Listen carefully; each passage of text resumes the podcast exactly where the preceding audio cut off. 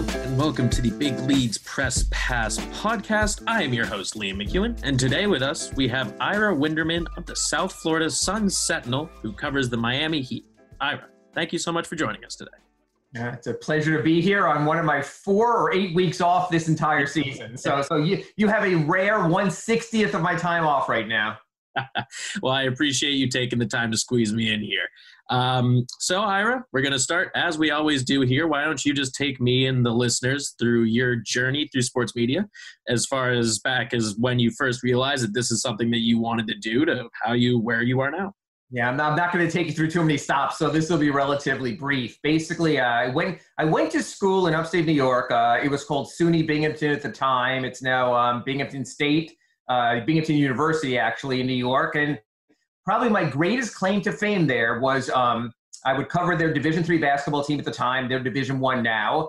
And this um, stocky but talented point guard once came in from SUNY Brockport to play in a game, and you don't know who you're covering at the time. And then 5, 10, 15, 20 years later, it's like, wow, I wrote a story about Stan Van Gundy playing college basketball when he was playing at Brockport. So that's sort of how the basketball bug began. And I mm-hmm. stayed up there, worked professionally at the newspaper up there, uh, a Gannett newspaper for a while. And about, gosh, it's been a while. About 36 years ago, I came down to the uh, Sun Sentinel here in Fort Lauderdale. Um, started as an editor. Um, originally, I was gonna, just going to be an editor, and then they said, "Hey, who knows auto racing?" Well, in upstate New York, I had covered the Watkins Glen races. They had a Formula One race at the time covered that. They put me on auto racing, went to Daytona, went to Indy. They said, well, that's not enough of a beat, so uh, how about we mix in boxing? And at the time, there was this young, powerful guy, a little out of control, uh, by the name of Mike Tyson, just starting his boxing career. And so I, tra- I segued after maybe the greatest non heavyweight era ever when I was covering Sugar Ray Leonard and Marvin Hagler and Roberto Duran and Thomas Hitman Hearns. Covered all their fights, so they sort of their own round robin started covering Hagler, did that. And then they said, hey, I think we're going to be one of the first papers to have one of a newspaper guy live in a college city. Do you want to go up and live for free in Gainesville? And I'm like, okay, 27 year old, single, co-eds, you're paying my rent. Yes, I'm there. Twisting arm, why don't you, right? Yeah, like, you know, so no complaints about that. So went up there, did that. Um, at the same time, the University of Miami was restarting their basketball program. They had basically stopped after Rick Barry there wasn't much interest, and I volunteered to come back and do that. And they said, no, it's, it's going pretty good up in Gainesville. You got the football team, you have a pretty good basketball team coming up. Uh, Dwayne Schintzius was on that team. Vernon Maxwell. Mad Max is crazy back then as he was during his career, and he is if you follow him on Twitter right now. And then the Heat started. And 32 years ago, they said, well, we know you like basketball. You wanted to cover the University of Miami. Would you like to cover the Heat? And and honestly, I mean, that's how I wrap this all up. And 32 years later, from day one till now, just been covering the Miami Heat. I clearly am not promotion worthy, so uh, that's where it's been. Wow, yeah. So you are actually the first uh, reporter that I've talked to who's been with one newspaper for that entire period of time, just yeah. because Don't you know nature, nature of the industry oh yeah, true, true. The nature of the industry, you know, people jump around. It's just sort of natural how these things happen, whether you want to or not. But you have gotten lucky enough, I would say, to stay at pretty much one place the whole time. So, you know, with 35 years of experience in your career, my first question would be really, what what about the Sun Sentinel made you want to always stick there? And did you ever get any offers to leave? And if you didn't, or I mean, if you did, then why did you choose to stay? You know what? I talked to a bunch of people. I'm not going to lie along the way, and, and, the paper always took care of me. And, and, and as you know, and a lot of the people you spoke to, if you can work for an outlet that is willing to send you on the road for all the important road games, mm-hmm. that is willing to pay for the coverage of the team, that is willing to basically give you the tools to be as good as you can be. I mean when this whole thing started, and the Heat weren't very good, I was at the conference finals live every year. I was at the NBA finals every year doing things like Summer League. So as long as they let me sort of, you know, pursue my craft and also my radio job here, my television stuff, it, I, it wasn't really a matter of, oh, you're at a suburban newspaper. Because I think now, you, one, you make your name. And two, when this thing in the middle of my career started called the internet, everyone was a national writer. Everyone was international. It didn't mean as much. So there really was no reason. And again, you know, knock on wood, you know, hopefully there's not going to be a reason. But so far, so good. They've let me cover a beat the way a beat should be covered. I know a lot of the people you've spoken to probably have told you what they used to be able to do, how they used to be able to seed stories has changed. So, so far, you know, I'm still one of the few people left in the country that still does a Sunday notes column, a half a page every Sunday, sort of a remnant when people actually read a thing called, I don't know if you heard this term, newspapers. You know, spread it out. spread, spread it out Sunday, read your coffee, you know, you drink your coffee and read that. So, hey, if they've been good to me, there's no reason I shouldn't be good to them. Well, that's a great mindset and one that I think a lot of people in our business would like to have, but are often not afforded the opportunity. And it certainly seems like you're aware of that at the very least. But uh, going all the way back to when you were covering basketball up in uh, mm-hmm. upstate New York, there was so was sports journalism always what you went to college and really had in your mind what you wanted to do? You know, it's one of those deals where you want to keep your parents happy. So you go ahead and you pursue the degree in political science and economics because that means, you know, for three, four years, they're off your back but I worked at the local newspaper. I mean, the day I walked into when I went to college, mm-hmm. when they were having freshman orientation, I went into the newspaper office and I said, What can I do? And I was writing baseball previews. I, I wrote probably 20 articles before my first class in college. I went across the street. Matter of fact, this is just between you and me, and you're not going to play this for anyone. They had this thing at our school, it was called a media practicum. And you can get up to eight credits a semester for working basically an internship. My transcript has 32 credits of Media 199 of simply working at the newspaper there. So that's sort of how I was able to skate through college for three years and do that instead. So, yeah, I always knew I wanted to do this. My dad always said, How can you make some money? Well, I'm living in a house. I've paid the rent, I've paid the insurance. So, so far, so good. Social Security said I'll be set in a few years. So it sort of paid off, but I knew from the get go, you know, just sort of just like you if you don't have to work for a living and you can do this, if you're a sports fan, why would you want to do anything else? I get paid to watch NBA basketball. I mean, I completely agree with you, obviously. And then, so once you headed down to the newspaper and you were an editor and then moved on to the boxing beat, you mentioned that the basketball bug sort of started with that Stan Van Gundy thing. So while you were on these other beats in your early days at the Sun Sentinel, were you always kind of hoping for an opportunity to get back at basketball, or were you just tackling right whatever was in front of you and worrying about all that other stuff later? Yeah, you know, was, I was always living in the moment because the moments were so good, whether it was living up in Gainesville. I mean, when I was covering the Gators in Gainesville, I was at Galen Hall. You might know the name. He was the head coach there. Mm-hmm. They were wonderfully mediocre, and I say that for this reason: because they went eight and four, I was able to go to the Aloha Bowl. So they were mediocre enough for me to go to Hawaii. So that was a that that you can't complain about that. You know, yeah, you can have your tournament of roses. I'll go to Hawaii for Christmas instead. So I was loving every moment. There was not a moment I was on a on a beat that I didn't want to stay. When I was covering boxing, I was in Atlantic City or Las Vegas every month. Again, everything paid for. What person in their 20s or probably 30s or 40s wouldn't want to be doing that on a regular basis? Mm-hmm. I, I was covering one fight at Caesars where actually it's kind of a sad story. The boxer in one of the prelims was knocked out and eventually died, mm-hmm. and the ring doctor was rushed up there and they rushed him off to the hospital. Next fight, they didn't know whether they should stop the fight or not. Well, back in those days, sports writers actually dressed well. I was wearing a white shirt sitting ringside and they tugged me on the jacket and they said, "We need you up in the ring." Because I was sitting where the ring position was supposed to be. So, like, I'm, yeah, no, I'm not going to do that. And maybe among the reasons I stopped covering boxing is I eventually would keep coming home from boxing, and my wife would see my shirts. It had blood on them. We used to sit that close to the ring. So maybe that was the time to transition. But I enjoyed everything. There was not a stop, and there has not been a stop to what I've done along the way that I haven't truly enjoyed. Absolutely. And then so you said there was never a beat you wanted to leave, but obviously you ended up shifting different beats over the course of your career before you landed on the Heat. So when there when these opportunities did come up, what was your thought process as far as, well, I really like this, but this could be a good opportunity for me? Oh, I didn't want to leave Gainesville. They were paying my rent. I was living with co-eds. I was 27 years old. Life was perfect to me. And basically it was like, hey, when do you ask for this? You're going to have to do this. And it was fun. I mean, from the get-go, just what the NBA was then to what it was now, and as a fledgling team that no one knew anything better, we used to fly with the players. They flew commercially. I had one flight. We went to Salt Lake City, and and the one thing I was told when you travel with the team, never take your shoes off on a flight, like I'm sure you and everyone else do.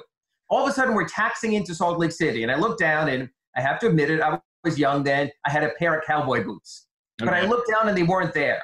You might know the name Billy Thompson, the former Louisville player and NBA player was sitting in first class, way in front of me on the plane. He's holding up and waving my boots at me. I had to get off the plane, wait for my luggage, put on a pair of sneakers, and walk through the snow. So it was kind of those kind of things in the early years that made it so much fun. I used to go over and play at Star Island uh, in Miami, where Madonna lived, uh, and a bunch of people played tennis at his house with Rony Seikaly. And, and, and Rony's a very good tennis player, but he used to get mad at me because I'd have to lob the ball because he's six feet a gazillion inches. Yeah. He actually invoked a rule I was not allowed to lob because that wasn't real tennis. So basically, I have no way to play him fair and square on the up and up. Any high ball I hit that wasn't a lob, he hit in my face. But those were the kind of relationships you had back then. It was a different time. Mm-hmm. It was mm-hmm. more direct, more one on one. So as soon as I, I segued to the Heat, I never really looked back. That makes complete sense. So your story about being on the team airplane kind of reminds me. I was talking to Mike Reiss, who covers the Patriots over at mm-hmm. ESPN there, and he told me a story about how when he used to work for the Patriots website specifically, he would occasionally they would make weekly picks. And one week early on in Belichick's tenure there, he picked the Jets to beat the Patriots. And I think it was like only the second or third game since Belichick left the Jets. And one of the players may or may not have accidentally dumped a piece of luggage on him. So uh, to you, as far as when back when those relationships were a lot more close and personal than they are today, did you ever, I mean, get any heat or feel uncomfortable with the way that players would treat you if you wrote critically about them? You know, I, I say this, and I'm not necessarily going to bring up the name. There's only been one Heat player in 32 years who I really had an issue with. Mm. And because I found out he was talking behind my back about this guy and this guy and this guy, they have a pool table uh, at American Airlines Arena in a player's lounge, and, and someone else came up to me. And I went to the player and I said, You know what? I've been here every day for 32 years, or back then about 27 years. If you have an issue, come to me and take it up, and like that. Now, that doesn't mean there weren't pranksters. I mean, it's like, I, I don't know why players get such a thrill out of, pardon the language or whatever, but farting on the reporter. But it's like it's a big thing in the locker room. Okay, I can deal with that. That's sort of what I signed up with in the first place. So stuff like that, the pranks and things like that, I'm fine with, but never really an issue. I hmm. did have one player. You know what? Hey, this again, this is just because it's between you and me. Yeah. So I go in the Clippers locker room. I think it was a year ago, maybe two years ago, to talk to former Heat center Willie Reed. Mm-hmm. Beverley is in there. He basically tells me to get out of there before he kills me. Oh. And I'm like, and I have no recollection why. Why? I know we know Patrick's a feisty player anyway. Apparently, when he was in Heat training camp at his first training camp, uh, Eddie House, you might remember the former NBA player, three point shooter, was with the Heat also. And I, I had written at the time on a win now team, you have to go with the proven veteran versus the neophyte who's just coming out of the second round of the draft. I totally forgot about it. I didn't think twice about it. I am sure to this day that Patrick Beverley will never forget that. Somebody even told me this offseason, they said, you know what, he can really use a defensive guard. You know, why not trade for Patrick Beverley? And I'm like, yeah, I don't know. Maybe not such a good idea. So whether I'll be in the locker room next season, we'll have to wait and see. Yeah, that sounds extremely like Patrick yes, Beverley to remember a like Beverley moment, like eight eight years earlier or something like that, made by one reporter who's writing. I mean, obviously, you're not going to remember writing about Eddie House versus a second round pick. I mean, that's a great story, though. Absolutely. So, the what really stands out to me about your extended Heat tenure here is that you have obviously been there since the inception. And so you have seen this team start off slow and then they rise with D Wade and Shaq, then fall a little bit, and go back with the big three. So I guess my question for you is after those initial years of covering basically an expansion team and then you find Dwyane Wade as a prospect, I mean as a reporter, how did you how did you feel about kind of the rising stock of the team itself that you recovered from the very very beginning? You know, I, I, that's the thing is though people like when they ask me when they're down, how can you do this? And you always find something that's interesting or compelling. So look, when Dwyane started, it was a lot different than most rookies because he was a supernova. So it's not like you didn't know what you had. You knew that about two weeks in when they said, hey, you know, we can play you at point guard. We have Eddie Jones. We're going to make it work. And you realize this is something special. And I remember talking to the other writers, and among them over the years, Israel Gutierrez, who's at ESPN now. And we always used to talk about those games when Dwyane wasn't playing. And we'd sort of go, well, why do we got to watch now? Now, now, now what's there to see? So there almost was a disappointment because you realized there was something special and you could watch it. But you know what? Even after that 2006 championship, when when Shaq came and Dwyane reached the top of his game, mm-hmm. then you went back down the other way. The 15 win season when they were tanking for Derrick Rose, wound up with Michael Beasley instead. But you make your own fun. And, and there was one trip where I, I, I, don't mean to denigrate, but he were trying to sign anyone and everyone in order to make sure they could tank. So they brought in this player, very nice guy by the name of Kasib Powell. No one had heard of him when they signed him. We were in Charlotte, actually, on the team bus. We got a release. We went to his Twitter account. I think he had something like 43 followers.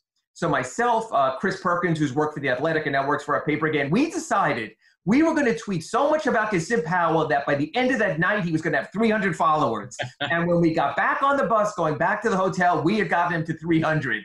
So it's those little things along the way. If you, you can't say, always think, what am I going to do? You're going to go, hey, it's a game. How can we have some fun? Oh, exactly. I think that's a great mindset. And I was talking to, I can't recall who at this time, but one of the reporters I spoke to for this podcast basically said, you know, great seasons are really fun to cover, but at the same time, the bad seasons are when the most interesting things yeah. happen and the stories almost write themselves because there's so many different storylines that pop up instead of, oh, it was a Red Sox writer. And he was comparing the 2018 Red Sox season where everything went right. And it's like, that's cool and fun, but also when everything goes right, that doesn't really make for a particularly interesting beat. But as far as, you know, when the team is bad, it's a little different. Now, one thing I am curious about as somebody who had been in the building for that long is the difference in media presence from somebody who was right there from obviously from 2009 to 2010. Obviously, Dwyane Wade, you know, he's right. a he was a great player, but then he's joined by LeBron James, transcendent superstar, along with Chris Bosh. Yeah, excuse me, Chris Chris Bosh, in one of the original iterations of a Big Three super team. So, I mean, just from year to year, what were those differences like for you as one of the guys on the beat? You know, there was a recent story about this, uh, and you probably remember this uh, when ESPN started their own Heat Beat, and they had, you know, their sort of, you know, their whole setup. So all of a sudden, you're covering it. Usually, typically, on a regular Heat game, you'd have a writer from the Palm Beach Post, from our paper, the South Florida Sun Sentinel, the Miami Herald. Usually three or four people, especially on a football Sunday. We go, we wait for interviews. You could do whatever you want. All of a sudden, they sign LeBron. They sign Chris Bosh. They load up their roster. They get Mike Miller. You show up at practice. There's like 40 people jostling for position. So when usually, like just a year before I go uh, on the way into the locker room, hey, Dwyane, you got a second? I got a question for you. I'm working on this story. Instead, you've got Kevin Arnovitz, you've got Tom Haberstroh, you've got Brian Windhorst, you've got Michael Wallace, you've got all these people. You have Bill Reiter, who's now at uh, CBS Radio. He was there, I believe, working for Fox at the time. So it was it was so jammed. It was sort of like you were covering the county clerk one day and you were covering the president's press conference the next day, and you weren't the only guy there. That was hard. It was difficult because it not only was getting what you want it was having your bosses saying, hey, did you see what Fox wrote? Did you see what CBS wrote? Did you see what ESPN wrote? And all of a sudden you're chasing these other stories that you might not have deemed worthy in previous times, but they're concerned because it's out there. And that, of course, is when Twitter and social media and the internet was getting so much more intertwined into what we do. That's when my job went. When I first started, there was a newspaper, that was it. Nice eight hour job. Mm-hmm. Then the internet started, this thing called AOL and dial up, if you remember back then. So all of a sudden, maybe a 12 hour day, you post something somewhere. And then social media, that to me was the 24 hour news cycle where you had to keep your phone, cell phone, if you had one back then, or your house phone called a landline, you know, back by your bed because you might get a call at any time. So to me, it just all came together. It was a supernova of what used to be and what never could be again. That, yeah, that makes that sounds about right. That that sounds about what I I just was curious to hear your perspective. Uh, perspective, and now on the flip side of that, when LeBron left, I mean, was it like a breath of fresh air to not have just everybody there all the time? Obviously, the Heat were still a pretty good team. Chris Bosh was still there, and Dwyane was obviously still there. But I mean, just as far as the difference in coverage from becoming the big three, the team, to a good team but not the team, sort of thing. I'm gonna be honest. That probably was an exhale. And when you wonder why these teams don't stay together, you could see why the players exhale. You could see why coaches exhale. You could see why there probably will not be another dynastic team. Look at the Warriors. That was a, what Pat Riley would call forever team. Then Kevin Durant decided it wasn't a forever team, and they mm-hmm. had to make some decisions. So I, I, think I was among the first, and the Heat were among the first to sort of realize the flip side of that. A little bit before that, we saw that with Boston when they moved Pierce and they moved Garnett over to the Nets, and they decided to reload. But again, even then, there was a lot of internal stuff with Ray Allen and when he left and what happened there. So you real, I think you realize then, just like you do now, whether it's whether the Lakers continue or the Warriors come back, that you're probably talking a three, four year cycle with any team. So I learned that early. You learn to reload. And the one thing about Pat Riley is the different iterations. I know it's, I look, I'm like you guys. This whole heat culture thing can drive you crazy, you know, until you think you're sort of going to South and Central America and you're drinking Kool Aid, and it's not really a good vision. But it really is true how they always try to climb back quickly. So whether they overpaid Chris Bosh that year, whether they made the mistakes with Dion Waiters and James Johnson, they at least were trying. So they always say, I've always said this, the Heat have always been compelling because Pat Riley will always be compelling. What I feel for are sort of my brethren who work on some of those maybe Midwestern small market teams who may never have gotten the chance that I got and may never get that chance again. If I had to plod through 32 years of, God bless all my friends out there who covered that team, of Sacramento Kings, I can guarantee you, you would have been saying, Ira, so what do you think the Florida Panthers are going to be doing this week? I would have moved on.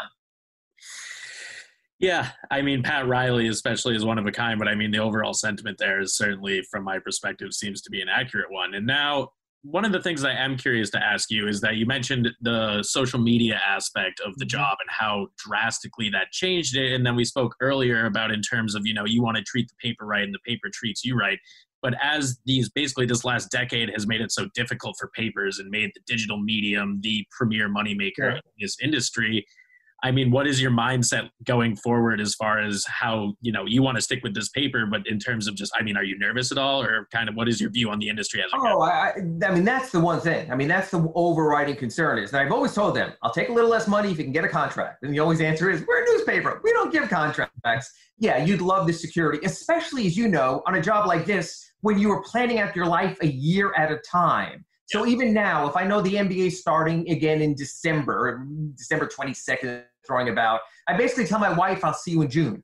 But then I have to remember, okay, so if the season ends, regular season ends in June, playoffs, we can go on vacation maybe August. Hopefully the whole world's back right then. Mm-hmm. So you plan everything ahead. So on one hand, my job is to plan months ahead in a business that's very much on, on an operating margin of almost day to day. So I mean, you know, my wife has told me that this, my son to a degree also is, you know, dad, you're sort of putting too much effort in there for all the uncertainty.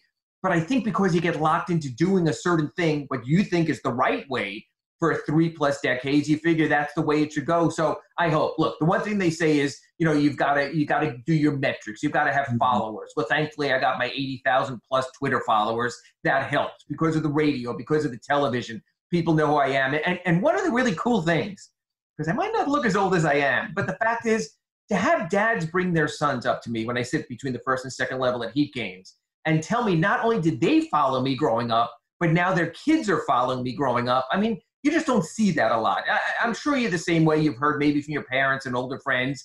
The, the, the, the, vener- the venerable newspaper columnist, how here in Miami, everyone read Edwin Pope's, Edwin Pope. Up in New York, whether it was Mike Lupica, before that maybe a Maury Allen or someone like that, or Dave Anderson, that they sort of were the presences in people's lives. I'm hoping that still counts for something. I would certainly agree. I grew up in Boston, and I have a lot of family who went through the Boston Globe up there. So Dan Shaughnessy and Bob Ryan, I was Will you know, McDonough, read newspapers as hard as it is to believe. I did read newspapers, and I read those guys. And, uh, Shaughnessy's still writing. yeah, you're welcome. Shaughnessy's still writing, and Ryan is retired now. But yeah, no, it, it, it is. I mean, I can't imagine how special that must be. Also, it probably makes you feel a little old, but at the same time, I mean, you have been on this beat for a long time. And as far as just looking back on these 30 years, I mean, would, you know, 18 year old Ira have believed you if he, you came back in time and told him that that's what you were going to be doing? You were going to be on the same beat for that long and you would love every second of it? Oh, come on, just covering the NBA. I mean, I, I was everyone's kids back when this this will date me a little. But Remember, I started this job when I was 12. But back when not all the games were on television and you listen to the games on radio and you had your Nerf hoop and you would be Clyde Frazier and Earl, Monroe. And I grew up with the Knicks team of, of Willis Reed and Bill Bradley and Dave DeBusschere and Walt Clyde Frazier. And a lot of people think Earl Monroe is part of that team, but it was actually Dick Barnett with the original guy when they won the championship. So hmm. I mean that that was it for me. Is you related where I went to school. If you could not name all twelve New York Knicks, they would not let you in the building. I mean, you had to know Nate Bowman and Bill Hoskett. You had to know the entire roster there. So you know, it's very rare can you point your career in one direction and then you realize when you look back, it's like, wow, I actually, I, got, I mean, I've been so lucky. Right place, right time, right openings, expansion franchise, and all of that, and compelling figures everywhere along the way. Shaquille O'Neal, Pat Riley, Dwyane Wade, LeBron James, right now, Jimmy Butler, heck, even Dion Waiters, you know, gave me plenty of copy over the years. It, so it's just everything has sort of fallen into place. And yes, the one thing I disdain is the whole social media chasing stories having to be 1st mm-hmm. You know, God bless Woj what he does and Shams what he does. I still don't get it. I still don't get if someone is five minutes or a half an hour later. Yesterday, for example, the Heat assist, and Heat assistant coach left. Mm-hmm. You know what? I was in the middle of playing tennis, and I said I deserve time off. I'm going to finish the set,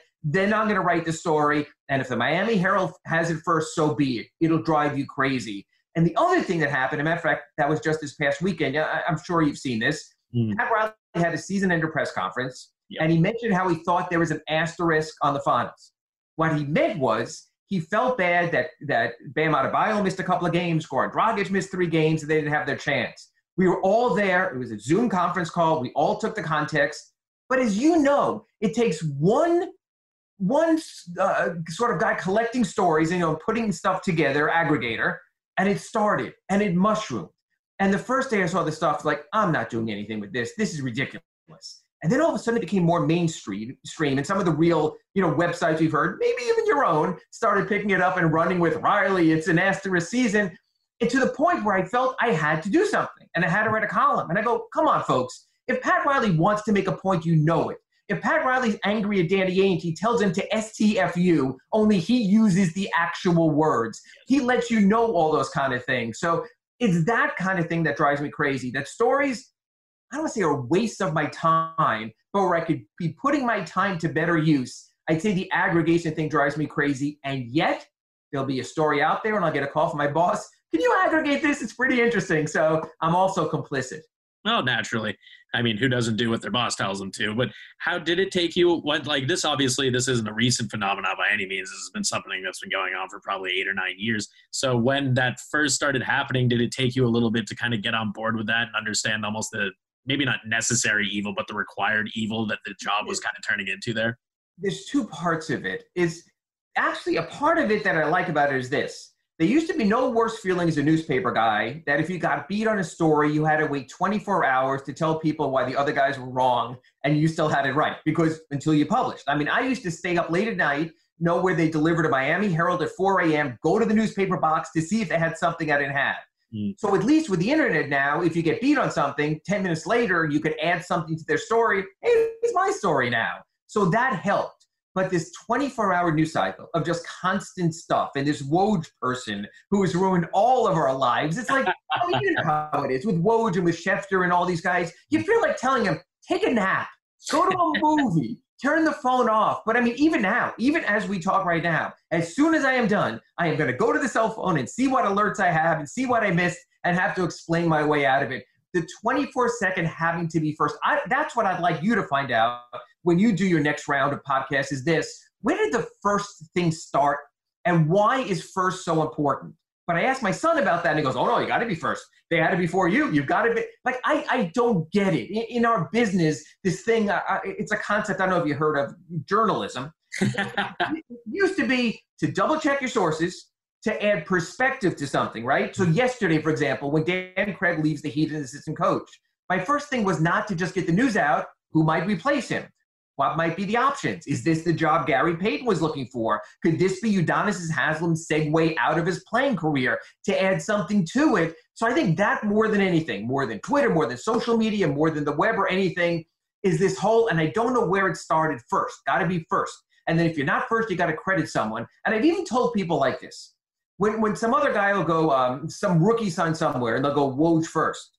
And I say to them, how do you know there wasn't some local community paper or some local 5,000 watt radio station that, that reported it first? What you really mean is you're saying is among the people I follow, he was first. That's, that's sort of the one thing of all of this. If you said, hey, if you're going back to your 18 year old self, what would you change along the path? It would probably be quote unquote first. Well, that was impassioned, and I really appreciate that because it is a very frustrating part of the industry to be sure. And I guess just my own positing is that it's basically just a visibility thing. If you're first, then you're the one whose name is going to show up in places. Oh, and for, as far as later on goes, when it comes to digital blogs like mine and what have you, it's about being first gets you higher in the Google ranking, which leads mm-hmm. to more traffic, which means to more money for everybody. And so it's you know, it's kind of a vicious cycle to be sure. But I will be very, I'm going to be certain to see if I can hunt down exactly when that first first started, as it were. Yeah, I want to see, and, and then and then I'll be listening to that full episode. Absolutely. I'll be sure to send it your way. Anyway, Ira, that is quite an adventurous journey through this wonderful uh, game we call media. Um, but now we'll move on to talk a little bit about the Miami Heat coming fresh off of an NBA Finals loss, an NBA Finals appearance that I think many would qualify as surprising. As somebody who covered them from day one, and obviously taking into you know with the except caveat that everything is strange and the off season was weird and there was a five month break and all that. Were you surprised to see this Heat team make it all the way to the NBA Finals? No, it'd be timely. I put it this way: I probably would put an asterisk on it. when you get down to it, and I've said this, there's two meanings for asterisk that people get lost. One, if you can look this up, one is something that is tainted, but mm-hmm. two, an asterisk also means a footnote. Yes. Has there ever been a period in sports that didn't deserve more of a footnote? Would your hockey champion, would your World Series champion have been the same with travel, with home and road games, with things like, you know, with things like that and the different media requirements? This Heat team showed it has always been mentally steeled. That's just who Erik Spoelstra, Pat Riley are. So I wrote a story about this along the way, and it's true. This team was built for the bubble. This team found the right things they needed. But let's be honest. Let's step back for a second if they had to go to Fiserv Forum against the Bucks as the road team in that second round, if they had to go to TD Garden, which they where they really struggled over the years in the Eastern Conference Finals, would it have been the same? We don't know. Mm-hmm. It is a one-off. It is a different season. Look, I agree with Mitch. You know, I, I agree with what Rob Pelinka said as far as you know, we deserve a gold star. Yes, you accomplished something very difficult and arduous and unique, and I understand that.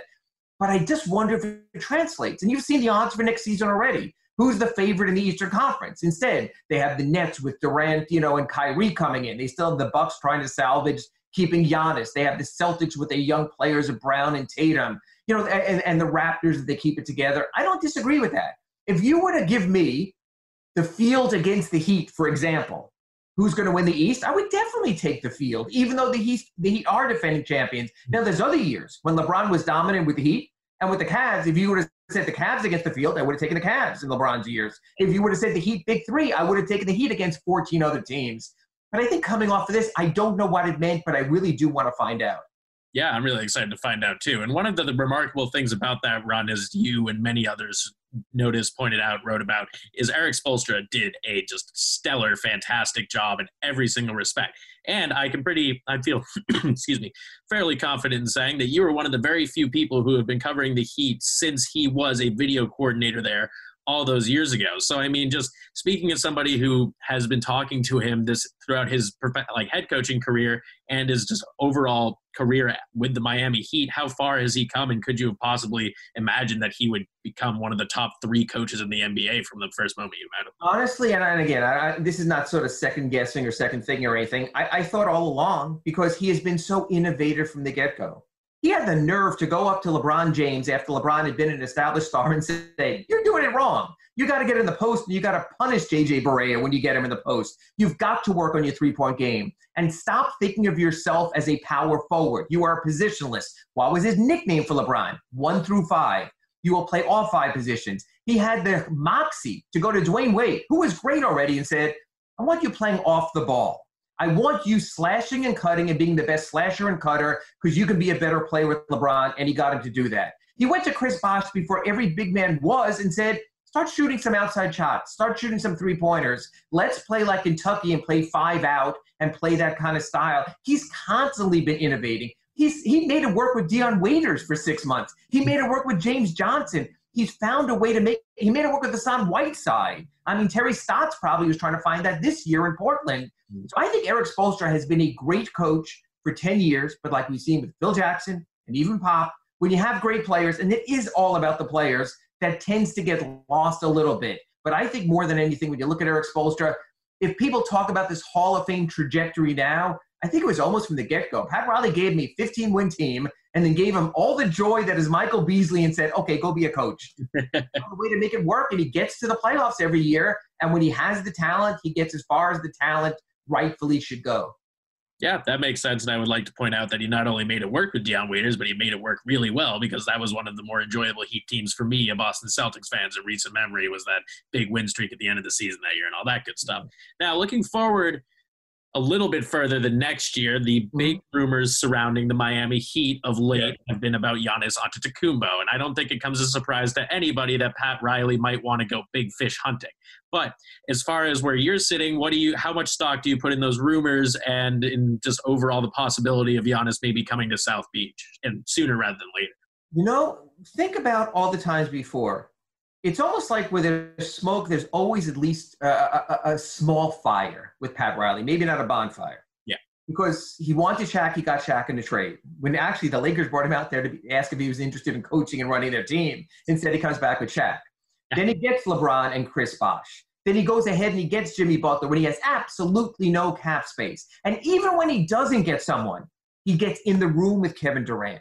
He gets in the room with Gordon Hayward. He's not one of these teams let's call this uh, unknown team the Knicks, yep. who can say all they want but not actually ever get anyone. He gets in the room. So Giannis, you know what?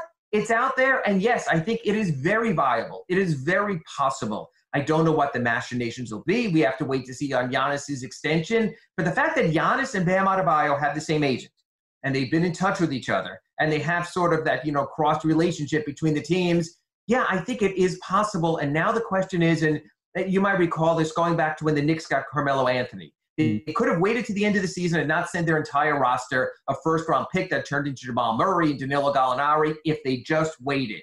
Can Pat Riley wait? Can he wait till 2021 and go with what he has now, or does he offer a Tyler Herro? Does he make a package? But yeah, I think until Giannis Antetokounmpo signs a long-term contract with any team, that the Heat will be in that mix.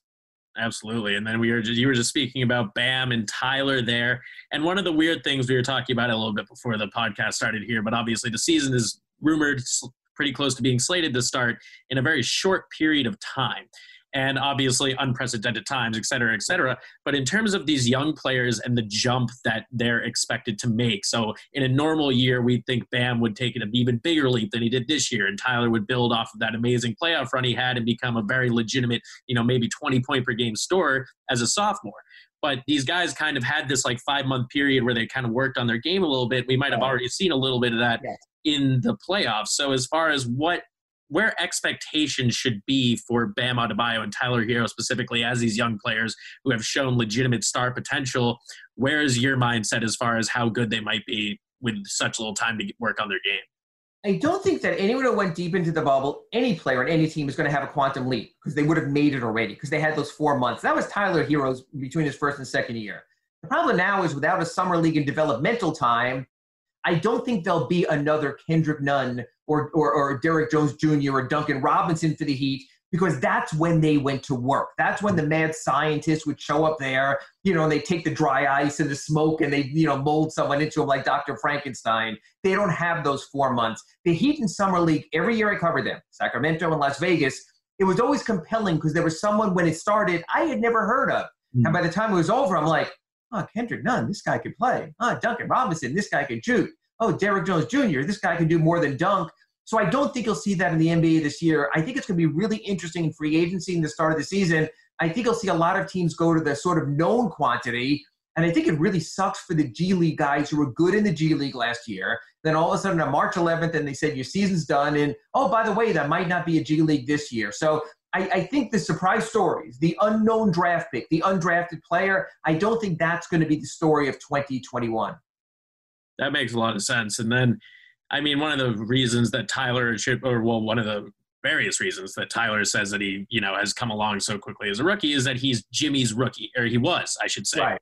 Jimmy's rookie. And obviously, Jimmy Butler has become, especially with the NBA Finals and kind of the media exposure that came with that, the attitude and the you know tenseness of Jimmy Butler has become something of quite great basketball lore, almost on par with Heat culture, as we were previously discussing. So when Jimmy came into this Heat organization, how did you feel there was a sort of tangible shift that you could attribute to Jimmy's presence alone, or did he simply just slide in so perfectly I almost couldn't believe it? No, as a matter of fact, I don't think he slid in perfectly at all. I think he's freaking out of his mind. And I think that's why it works. Sometimes you need that big personality because when you have that big personality, it deflects from others. Mm-hmm. But if you have two big personalities, it never works. So when you have the personality of Jimmy Butler and Ben Simmons and Joel Embiid, it's not going to work. The personality of Jimmy Butler and Karl-Anthony Towns and Andrew Wiggins, it's not going to work. It worked here because if you were to put it to me this way, Ira, if Jimmy Butler is the biggest voice in the Miami Heat locker room, who's the second biggest voice? I would probably have to tell you to pause this tape for a while and really give it some deep thought. That's how much the gulf is that's why it works. That's why it works. Erik Spoelstra's not a look at me bombastic coach. He's mm-hmm. not a guy who wants the attention, so he's not that guy. Pat Riley is more almost an image. You know, it's almost like the wizard in the Wizard of Oz. He stays behind the curtain, he's the omnipotent one, but he's not out there as much as he used to be. So that's why Jimmy works, because every room needs one big personality. Why LeBron struggled with relationships over the years is because others Kyrie wanted to be the big personality. He had to deal with everyone was wondering this year in LA with the personality work with Anthony Davis. That's why Jimmy worked. So when you look at who the Heat going to bring in, and, and let's look back maybe some of the names, it'll work with Giannis for this reason. Giannis is not a bombastic personality, hmm. very soft spoken. That'll work with Jimmy. But if you were to try to bring in some big time, big name personality who thinks they're it, the be all end all, I think that's where you get into trouble. Jimmy fits this locker room because he's the only Jimmy in the locker room. That's a very good way to put it. And I love Jimmy Butler, so I like hearing just all about that because that guy, that guy's awesome. Anyway, I actually have one quick final question for you on the yeah. heat aspect of things. I am super curious. What is your best Pat Riley story that you can tell me right now? You know, the one that everyone's going to tell is when he was in the locker room in Detroit and he stuck his head in the freezing cold uh, bucket of ice water and just kept it there and kept it there and kept it there until people were like, we're going to get the paddles out to save him. And then the last breath, he basically lifts his head up and he just tells his guys, that's how you play with every last breath. Mm. So that would be it. I think my Pat Riley story is a little bit different. I was having trouble with, I had mentioned before, with a player, and he was just great to me for this reason there was one day in practice, and really hasn't really been spoken about much, where he always believes you have to treat people with respect. And he lined up all his players. And he told his players, and this is the word one of the players used toward me, not the best word. He goes, I don't ever want you to hear anyone here calling anyone in the media a cockroach again. Mm. If you have a problem with someone, you let me know. And he actually lined up his players on the practice court. And I have unbelievable respect for that. That's the thing with Pat Riley is I've bumped heads with him a ton of times, but he respects what I do. I respect what he does, and we both respect the game. Because when you pull back from it, it's a bunch of guys in short pants th- trying to throw a ball through a circle. So it's all these people who get so full of themselves because of it, it is sort of where the issues are. If you respect the game for what it is and the fun it should be, then it's easy. So I respect Pat unbelievably for what he did for me that one time but I also appreciate all his theatrics because it might not work for you and I, but we're also not in those locker rooms. Definitely not. I think it kind of works for me though. I mean, it's awesome. He's just like he is a larger than life man, and that's just so rare in every sport. And he's also. So I want to hear your next podcast underwater with you gurgling as you try to do it with your head in the bucket of ice cream. Fine, I'll wait for that one. Yeah, definitely. I'll send you. I'll send you an unedited cut, especially for you. Uh, so moving on to the last part of the interview here, this is a very important question. Uh-huh. What is your go-to place to eat in Miami? Wow, my go-to place to eat. First of all, I'm not gonna lie. As the paper says, we're the South Florida Sun Sentinel, and I work out of Fort Lauderdale. So I am not the guy who tells you where to go in South Beach, nor is my salary scale at a place where I can recommend Prime 112. Although I heard it's really good. So you know what? I, my wife and I probably are more street food people than anything. You know, we just like a good food truck. And the one thing about down here is they are anywhere and everywhere, and, and just the whole melting pot of where we live. I mean, you know, just I mean, where I live there's a large Colombian population, there's a Peruvian population. It's the whole melting pot thing. And I think that's why the players like it here also, because wherever they're from, there's some of that here.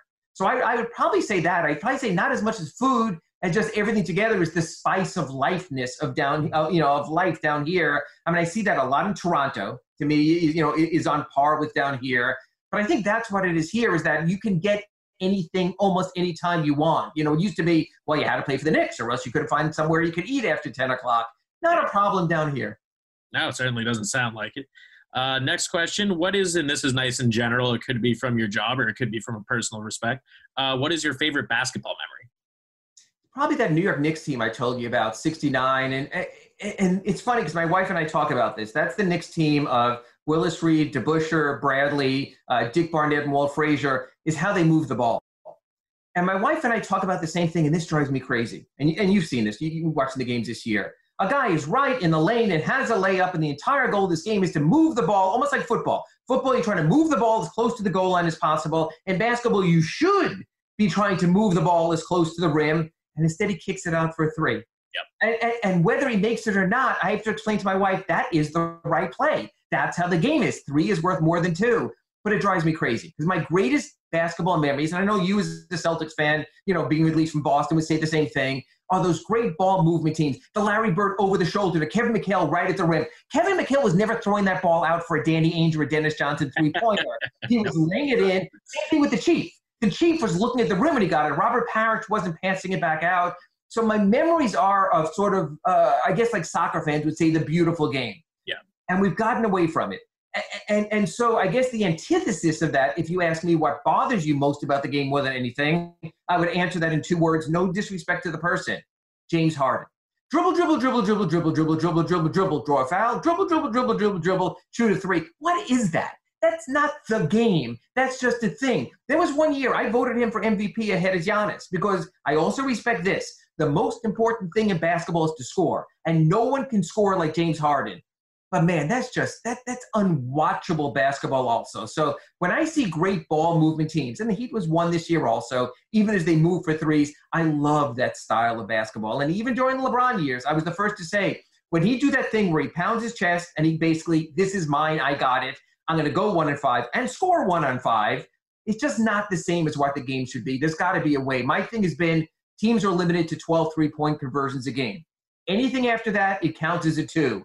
So instead of hunting for them, you take them when you need them late in the games or to still keep the floor space. But this, I mean, 53 point attempts per game, it's, it's the long distance shootout. You're like an all star weekend instead. That is by far the most interesting proposal I've heard to fix the NBA's three point revolution. That's way better than like moving the line back 30 feet and taking away the corner three. So that's super interesting. I'm going to keep that in mind. Mm-hmm. But overall, yeah, I like the passing more. I thought, especially this year's Heat team you mentioned. I mean, what what really stood out to me was that this, it was different kind of passing. It wasn't kind of like the standard pick and roll stuff that Houston runs literally all the time. It was the uh, the ball screens and the off ball screens and the various pick and pops and what have you. So a lot of fun to watch. But moving on, uh, this again, this could be from any point in your career if you can name one. Is there any story in particular you've written over the years that really stands out to you as perhaps your favorite story that you've written or one you find most valuable to you? Yeah, by, by far the story of Caron Butler. And I don't know if you followed him and what he went through and wearing an ankle bracelet and being in a youth prison when he was growing up in Racine, Wisconsin. And I, I actually went up there and I researched it and I went to the youth prison and I spoke to the counselors there. And the greatest stories are the stories of redemption and coming around. And, and I don't know if you follow Caron these days, but what he's done in the community. And he's been so active. If you remember during the lockout, he was hosting a lot of these forums with Black Lives Matters and getting the vote out and things like that when you see a person grow, you know, obviously you want your children to grow, and that's the most important thing. But when you can be with someone along the journey and know where the journey started, and knowing that he'll say, I went to high school and it was a whole bunch of trouble and I turned everything around, and you see where he is now, a guy I regularly text and keep in touch with. I mean, to me, that story among them all is is the guys who make right and make it good. Remember the day that he drafted Caron, when he fell to number 10 in that draft out of UConn, some people say, say he fell because he had bullet fragments in him because of that hard scrabble youth that he had. Not true, but there was some thought about that on draft night. So I think that stood out to me more than anything. Yeah, those certain, those stories are certainly the most powerful, and those are often the ones that stand out to us. But finally, Ira, my last question for you here: What's something about your job that you feel like other people don't know or they don't really understand? Oh, there's two things. One, I hate freaking transcribing. It's, it's, a horrific experience. So last week, Pat Riley is talking, and, and the digital tape recorder, the minutes are clicking along. I usually take about one, uh, three minutes to transcribe every minute. You want to get the words right. And what changed in transcribing is it used to be, well, if he said everyone and you put everybody, who cares? What's the difference? Except now everything's on video also. So the accompanying video might play on your story and you hear a different word and you're like, well, what else did he get wrong? So that transcribing, Pat talked for 45 minutes and it took the rest of my day until I got the thing done. I hate that. And then the other thing is the waiting. Mm. All you do is wait. The Heat will always do this. They will tell you to come down for practice or during the bubble, go on Zoom for practice half an hour before they think they're done. But they're the freaking Heat and they're never done because you know all about their practices. So there have been so many days at American Airlines Arena. I've been told media at 11:30. You want to get there early, you get there by 11. Fine. 11:30, you're sitting there. 12 o'clock, the guy, uh, one of the PR people, come in usually and say, "Who do you want to talk to?" And you give them a list of names. He then comes in for 11:30 media, 12, 12:30. Goes, "Who do you need?" You go, "Good." He goes, "Yeah, they're just about to get started." And you're there till three or four o'clock. And I can, I, no matter how much work you say you could bring, and you can also see it though. It's like, and then people are starving. It's like those airplane delays where like a guy will hold up a bag of Fritos. I got five dollars in the back. I got eight dollars over there. I got because you're afraid to leave that they might get done with practice, but you don't know what to do. And at American Airlines Arena, and Pat Riley did this on purpose to screw us. The media workroom is on the other side of the building. As you know, most arenas are probably about three blocks, city blocks or so wide. So there's no restroom.